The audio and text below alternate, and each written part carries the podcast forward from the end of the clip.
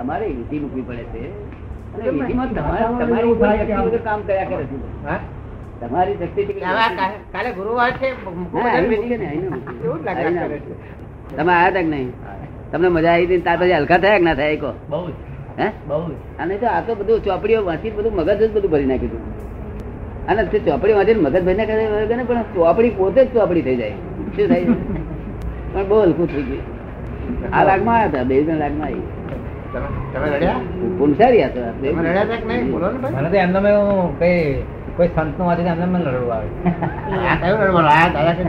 નું? ને? પણ એ એ શું? What is that it is કલ્પના શોકના કે જાણે કે આપણે જે પાછળ સંબંધ હોય ને એ એ જાતના ભાવનું હોય કે વિયોગ ના હોય એવું કંઈક લાગે. કેટલી જગ્યાએ હજારો એક પણ જગ્યાએ એવી નહીં રાખી હિન્દુસ્તાન બધે બાકી રાખે એવા માણસ નહીં બાવાથી મળીને ઠેઠ સુધી જૈનાચાર્યોના નથી ખબર ને? એ ઠેઠ ફરનારા માણસ. પ્રશ્નો. જ પૂછાતા નથી બહુ. પ્રશ્ન પ્રશ્નો જ ક્યાં?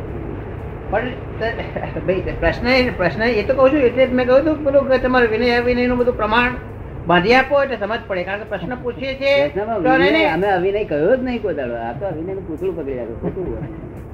અમે તો અવિનય માનીએ જ નહીં એટલે અમે અવિનય માનીએ છીએ જ નથી. કહ્યો જ નથી પ્રશ્ન પૂછનાર તો વિનય જ કહીએ છીએ આ તો ઊંધું પૂછું પકડો છો શું? આ એક પકડ્યું પાછું બીજું પકડે એની પાસે ચડે છે, ચડેલો ધક્કે ચડેલો, એ માણસનો પ્રશ્ન હોય ને. આપડે તો ધક્કે ચડેલો માણસ જ ના હોય ને. એટલે આપડે તો બધા પ્રશ્નો પૂછવાની છૂટ જ છે. એ પ્રશ્ન એટલા બધા પૂછ્યા તો ઉકેલ આવ્યો? બધા સાંભળે. એ ના કહ્યું એમને, તોય મેં કહ્યું તમે તમારે સિવાય બીજા કોઈને પૂછતા હોય ને એ આવડતું નથી વધારે. તમે બધે ફરેલા માણસો, અને ઠક કરતો ઠક કરે એટલે બહુ એટલે તમે પૂછો તો સારું તે બહુ પૂછો. અને હજુ ભવિષ્યમાં જયારે આવશે ત્યારે પૂછશે. હા અમને પ્રશ્ન બહુ પૂછેલા. પણ આંધળો આંધળો ભૂત બનાવી દે. શું કહ્યું? ઉપયોગ તો ચૂકે ચૂકે પણ પોતાનું લક્ષ્ય પણ ચૂકી જાય. તે વખતે મેં કઈ અત્યારે કશું બોલશે ને ઠંડક પકડી લો. અને મૂળ જાગૃતિમાં આવી એવો પ્રશ્ન જાય હે? જ્યાં ના સમજાય તો મૂકી જ્યાં ના સમજાય. સમજાવવાનું સમજાવવાનું વસ્તુ છે અને આ વસ્તુ છે. આ તો સમજાવવાની રીતે ના વસ્તુ તો ના સમજાય તમે મૂકી દો. આ વસ્તુ જે છે કર્યા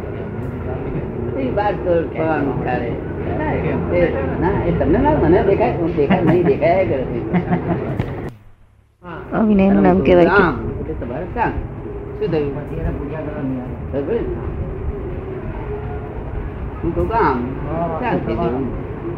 આ આ કઈ વેપાર લાઈન નથી વેપારમાં તમારે મને શું કહ્યું? અહીં વેપારી નથી તમારે વેપાર હોય તો તમારે કેવું? ભાઈ આ વકીલ બદલે પેલા વકીલ તો જાવ અમને તો સમજ ન પડી. અમારો પ્રશ્ન અમારું સાચું કરવા ના, માટેનો છે નહીં. હા ના ના એ કે અમે હું કરેક્ટ છું હા. એના માટેનો મારો પ્રશ્ન હોય એવું નહીં એવો પ્રશ્ન હોય તો ફરી પ્રશ્ન પડે છે હું કહું ભાઈ આમ નથી આમ કરવા જેવું છે. એટલે ફરી ઊભું જ ના થાય ને કદાચ થતું નથી ને ઊભું. જો આ છે તે કાયદાની બાબતમાં ઘણા માણસ તારા કાયદા કરો કાયદા કરો કાયદા કરો. તાર પેલા પેલા ડોક્ટરે શું કહ્યું હતું કાયદા કરો તારા. તું સાંભળ્યું હતું હે એ પેલો દાખલો એમણે કયો હતો હે? પેલો દાખલો કયો હતો એમણે? હિમાલયમાં તે પેલું નહીં આ સાદો દાખલો આપણા બધા લોકો ઘેર ઘેર જણા છે તો એને કઈ છોડવા રોપ્યા તુલસીના નહીં બધા ગુલાબના ને તે ઉંદરડું કાપી ગયું. એટલે ઉંદરડું ના આવે એટલા માટે બિલાડી પાડી. પછી બિલાડી પાડી. તે બિલાડી છે તે અહીંયા આગળ પછી ખાવા પીવાનું બધું બગાડ્યું છે ગળો. તે પછી કૂતરું પાડ્યું?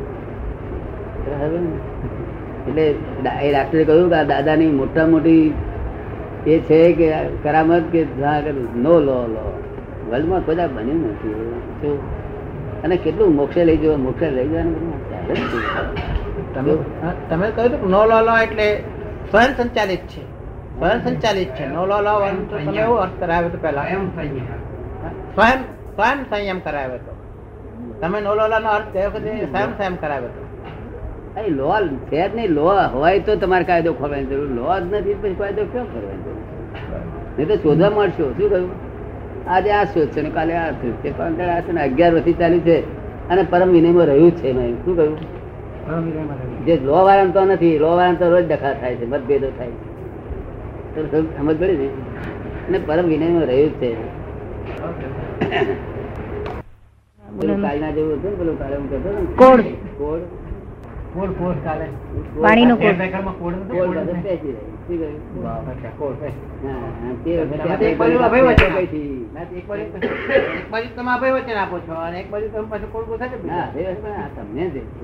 હું નાખી દઉં પાસે તમે તમે ના તમે બોલશો નહીં. મને લખવો સાધો.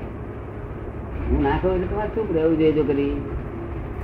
આ તો કોડ કોડ થઈ જાય તમારું. શું થાય એટલે અમે તમને અટકાવી દઈએ એ તો મેં એ તો મેં તમને વિનંતી કરી તમે સ્ટોપ કરો તમે પછી એ તો મેં તમને કહ્યું કે અમને એવું તમારે લાગે ત્યારે તમે કહી દો સ્ટોપ ના ના પણ એટલે તો અમે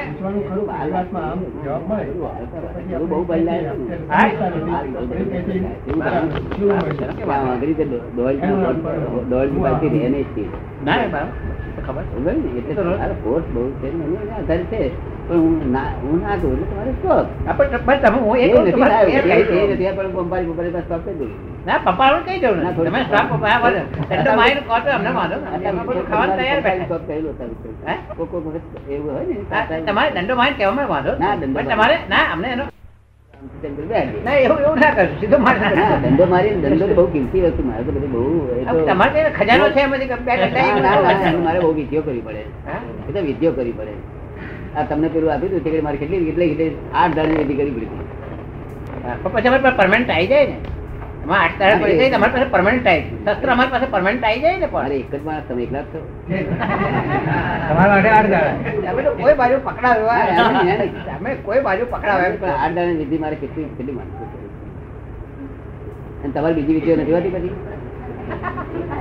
અને પછી આ વધારે વિધિ મારી. પેલી વિધિ તો રસ્તામાં જરૂરિયાત છે આપણે એમાં ને?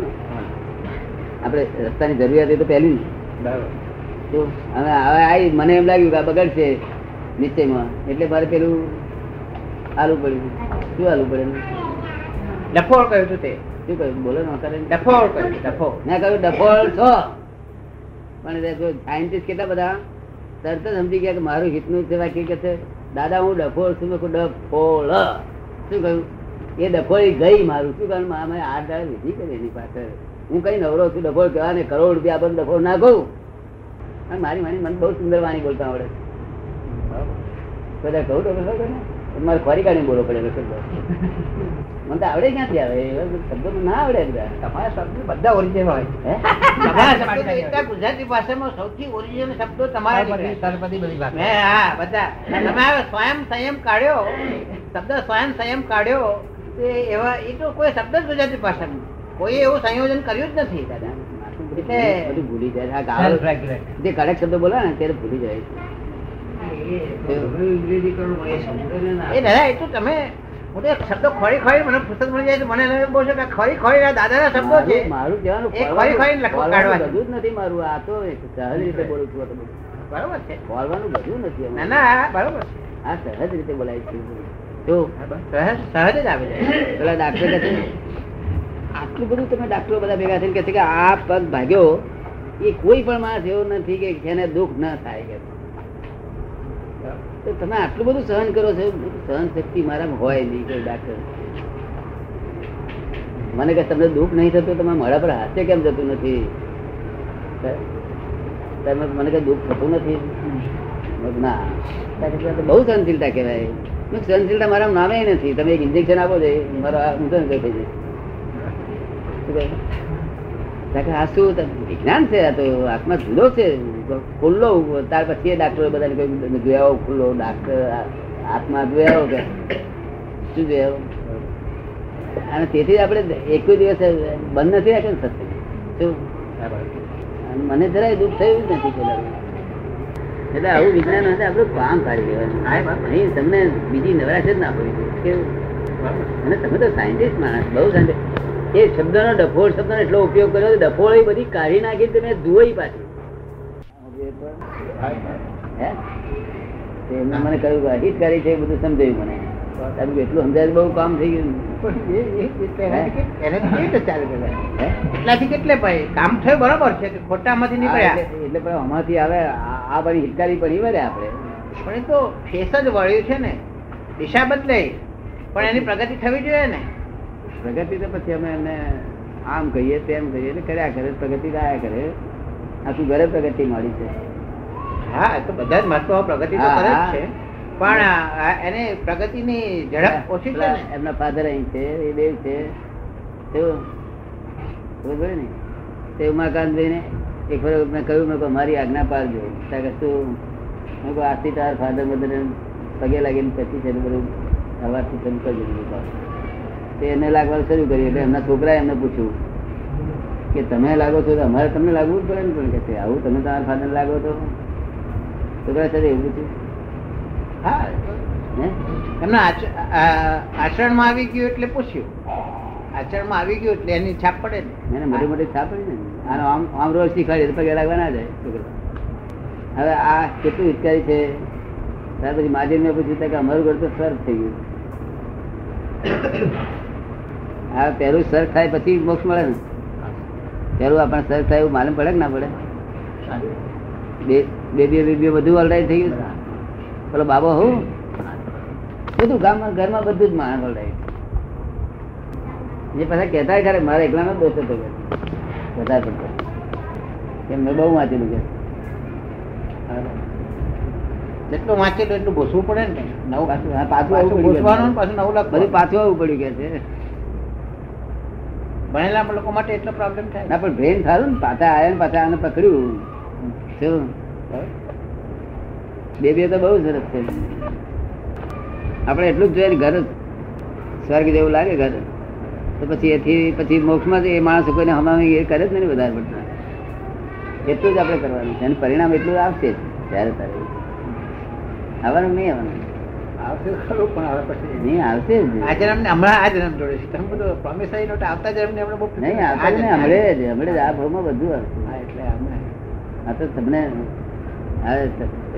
જરા ચોંચ થોડી મોટી હોય તો બહાર લાગે. એનો. પણ પછી એમાં દેખાવું જોઈએ ને એના છે ને.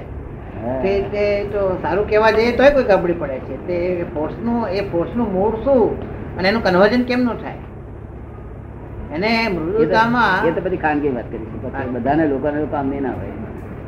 તમારું જે છે ને તે કાળ બીજાને કામ લાગે? નહીં એ તો પ્રાઇવેટલી પૂછવાનું. ઠીક છે મને મારી વાઈફે લવરા પર લીધા. અને મને માર્યો કે છે. બોલો એ મારી પાસે બધી જાતના દર્દી આવતા છે કે એક જ પછી એમ કહો તારું તારું ઉદય કામ ખાઈ લે. તમે પછી એમ કહો તારું ઉદય કામ ને ખાઈ લે. તમે પણ પછી એવું કહો ત્યારે જરા મગજ જરા રાતે ચોર થઈ જાય છે એ બધું. તમે એમ કહો ને હવે આ લવરા ભર્યા એ તારું ઉદય કામ ને તું હવે ખાઈ લે ભાઈ. એવું કહો છો ને તારે જરા જ્ઞાન પર હાલી જાય છે એને એને મેં શું કહ્યું? એને મેં શું કહ્યું? એ કહેવાથી કેવા કયા પછી એને જે સમજ પાડી તે રીતે ચાલ્યો દોઢેક વર્ષ ત્યાર પછી એ ભાઈ છે તે એ અહીં આવવા ના કહેતી હતી. દાદા પાસે જવાબ નથી તમારે. તમે તો આગળ ત્યાં આગળ છે તે. મહારાજ ને ત્યાં દર્શન કરવા આવો. તો આગળ મહારાજનું દર્શન ના કરું. મહારાજનું આમ આમ કરીને કરી છે, બેઠા બેઠા. આડો ના થયો એટલે બેને ખટખટ પહેરી ગઈ બધી. પછી આ કે છે કે દાદા આ ક્યારે આવશે? કે છે તમારો દર્શન કરો તો મારો ઉકેલ થાય મારો સંસાર સુધરે. કે આવશે તો તમે તો હું કયા પણ કરીને કે આવી ગઈ દર્શન લઈ ગઈ ને જ્ઞાન લઈ ગઈ. ઠીક છે દોડો સમજાય છે ને? એટલે બધું આ જગત કેવું રીતે ચાલે છે? બધા કહું છું સ્પેશિયલ મ્યુઝિયમમાં કાઢવા જેવા બધા માણસ અહીંયા આવે સ્પેશિયલ મ્યુઝિયમ કાઢવાનું છે આપણે માટે. ત્યાં બધા એક એક માનું ઇવોલ્યુશન આવે ને ઇવોલ્યુશન કેવા કયા હતા બધા એના બધા મહાત્માઓને સ્પેશિયલ કેટેગરીમાં મૂકવાના કે આ દાદા કેવા કેવાની ઘડેલા છે એ સ્પેશિયલ મ્યુઝિયમ વાળામાં આવવાના અમે બધા. ઉકેલ તો આવો છે ને આમ. તમે તમે તમારી જાતે નહીં ઉકેલ લાવી શકો. તમે ગુંચવ છો. તમારું ગયેલી છે અને વધારે ગુંચવ છો શું કહ્યું અને કાદો માંથી જેટલી મહેનત વધારે કરીએ હે? કાદો મારીને વધારે મહેનત કરીએ એમ વધારે એટલે એટલે હું. તમને તમારી પાછળ પડી અને રસ્તો લઈ આવ્યો. એ તો ખૂબ છે. એટલા માટે તો આવવાનું એટલા માટે તો મારા ખાતે બરોબર. કોઈ સમજાતે આંગળી ઊંચી કરજો જોઈએ આ વાત આંગળી ઊંચી કરો, સમજાય. સમજી ગયું બધા બધા સમજાય છે? તું સમજ્યો? પાછી આંગળી ઊંચી કરે. એટલે અહીંયા આવતા તારી પૈસા લે. તું હવે તમને આંગળી ઊંચી કરે. તમે તમે શું સમજે કે આવે હેડ તે?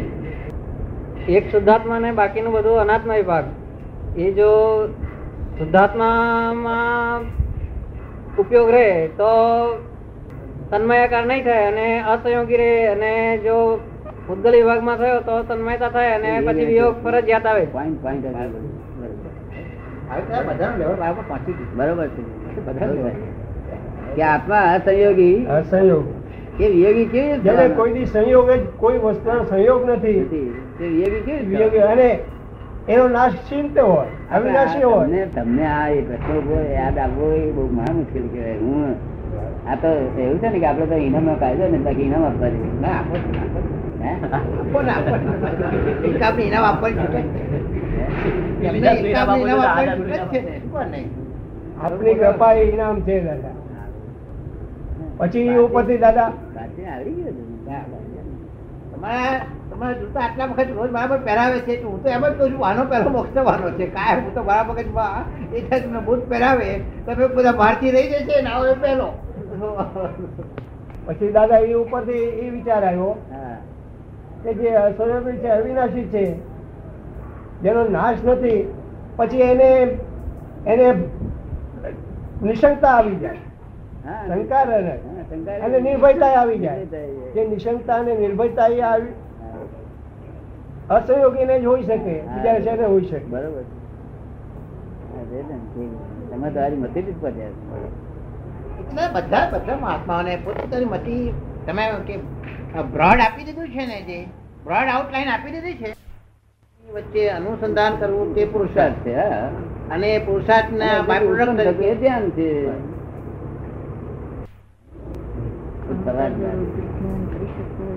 તો ધ્યાન પોતે કરી શકતો તો સવાર ના દે. કારણ કે પરિણામ છે, તારા કરેલાનું પરિણામ અને ધર્મ ધ્યાન ધર્મ ધ્યાનથી જેવું તે કે છે કે તે મહાવીરની આજ્ઞા પાવી એ તારું ધ્યેય છે. અને તું ધ્યાતા શું થયું? અને તેથી ધર્મ ધ્યાન ઉત્પન્ન થાય. અને શુક્લ ધ્યાન હું શુદ્ધાત્મા છું કે જે ધ્યાન છે તે શુક્લ ધ્યાન છે. ત્યાં અહંકાર નથી. શુક્લ ધ્યાનમાં અહંકાર છે આ ત્યારે ધ્યાનમાં અહંકાર નથી, અહંકાર હોય ત્યાં ધ્યાન ન હોય. એકાગ્રતા. હવે આ મૌલિક વાત છે, એ જગતને લોકોને કેવી રીતે કલાકમાં બે તમને સમજાય ને વાત આ? ક્યારે આ હું સમજાવી શકું લોકોને? ના જોડે મારે ફોન એટલે બોલાય જ નહીં મારે પરિસ્થિતિ કેવી થઈ મારી તે જાણો તમે? એક ગામમાં સો માણસો રહે છે. સો માણસ રહે હા. તેમાં એક બે વાણિયા છે એ બધા છે તે જરા સીધા છે. એક ગામના પટેલ છે સીધા બે ચાર પાંચ જણ સીધા છે. બીજા પંચાણું ચોર છે. ખબર? હવે એ ચોર લોકો આપણને લૂંટ્યા. બીજો ગમતી આવતા હતા રસ્તામાં આવતા એ ચોર લોકો આપણને પાંચ જણ લૂંટ્યા. જો, એટલે આપણે આવીને આ ગામમાં ફરિયાદ કરી. કે આ લોકો અમને લૂંટી લીધા છે. અને અમારા દાગીના દસ પંદર જણા બધા લઈ લીધા એટલે આ ચોરોનું પંચ મૂક્યું તે પંચ કેવું થાય? ઉડતા આપણે પંચના ખર્ચો ન, માથે પડે એના કરતા હું આ ચોરનું કામ થાય ને લૂંટે લૂંટે શું કહ્યું આપણે પંચનો ખર્ચો થાય આ ગામ ચોરનું છે શું કહ્યું એટલે અત્યારે અમે બોલીએ તો બધું નકામું જાય એવું અને જે સમજદાર છે તે લોકો પાછા નહીં એક્સેપ્ટ કરે. કારણ કે દુકાન ચાલુ છે. પેલી દુકાન ચાલુ શું દુકાન કઈ કરી કઈ ના કરે તો આપઘાત કરવો પડે. હે? તમારું માને તેને આપઘાત કરવો પડે.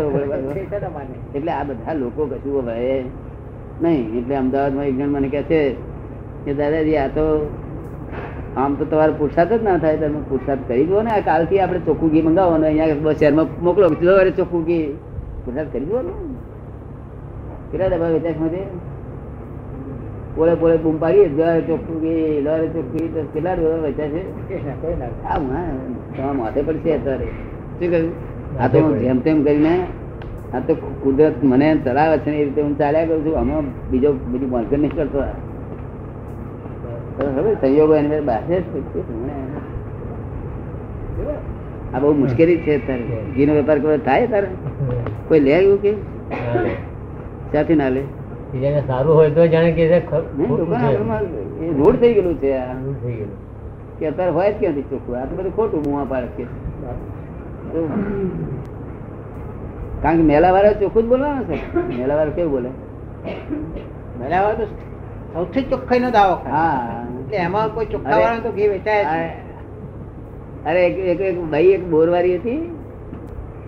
તો મારે મારે હોટલે ઊભો હતો.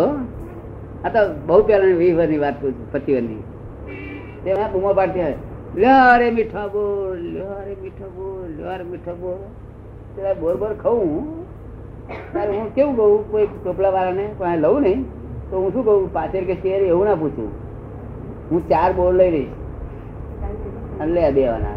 શું કહ્યું દસ બોર ના બે આના લેતી હોય તેને બદલે ચાર વીણી લઈ લઉં અમારી સમજે ભાઈ ને?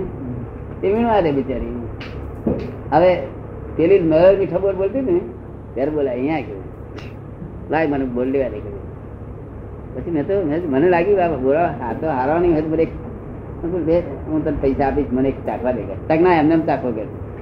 ચાખ્યા હું, આ કાકા તલલ જેવા નથી મીઠો બોલું છું કે ના તો વાર કે છે? અને હમણાં તો કલાકમાં તો વેચીને આવતી રહી કલાકમાં તું વેચીને આવતી રહીશ લો રે મીઠા બોલ લો રે મીઠા બોલ મને એને કહ્યું કે મારે એકલું વેચાય નહીં. પેલી વાર કરવા અનુભવ થયેલા નથી મને? કેટલા થયા છે? તમે અનુભવમાંથી બધા પાસ થઈ તૈયાર થઈને આવ્યા છો એટલે પછી અમારે મહેનત કરવી ના પડે. ના હું એમને સંજોગ જવા ના દઉં ને. કડવા બોલ બોલ્યો કે હું બોલો સંજોગ એમને જવા ચાલો આપણે